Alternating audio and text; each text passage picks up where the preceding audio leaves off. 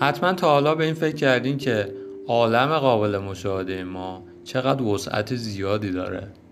و این وسعت بی نهایت زیاد چقدر پیچیدگی ها و چیزهای عجیب زیادی رو در خودش جای داده.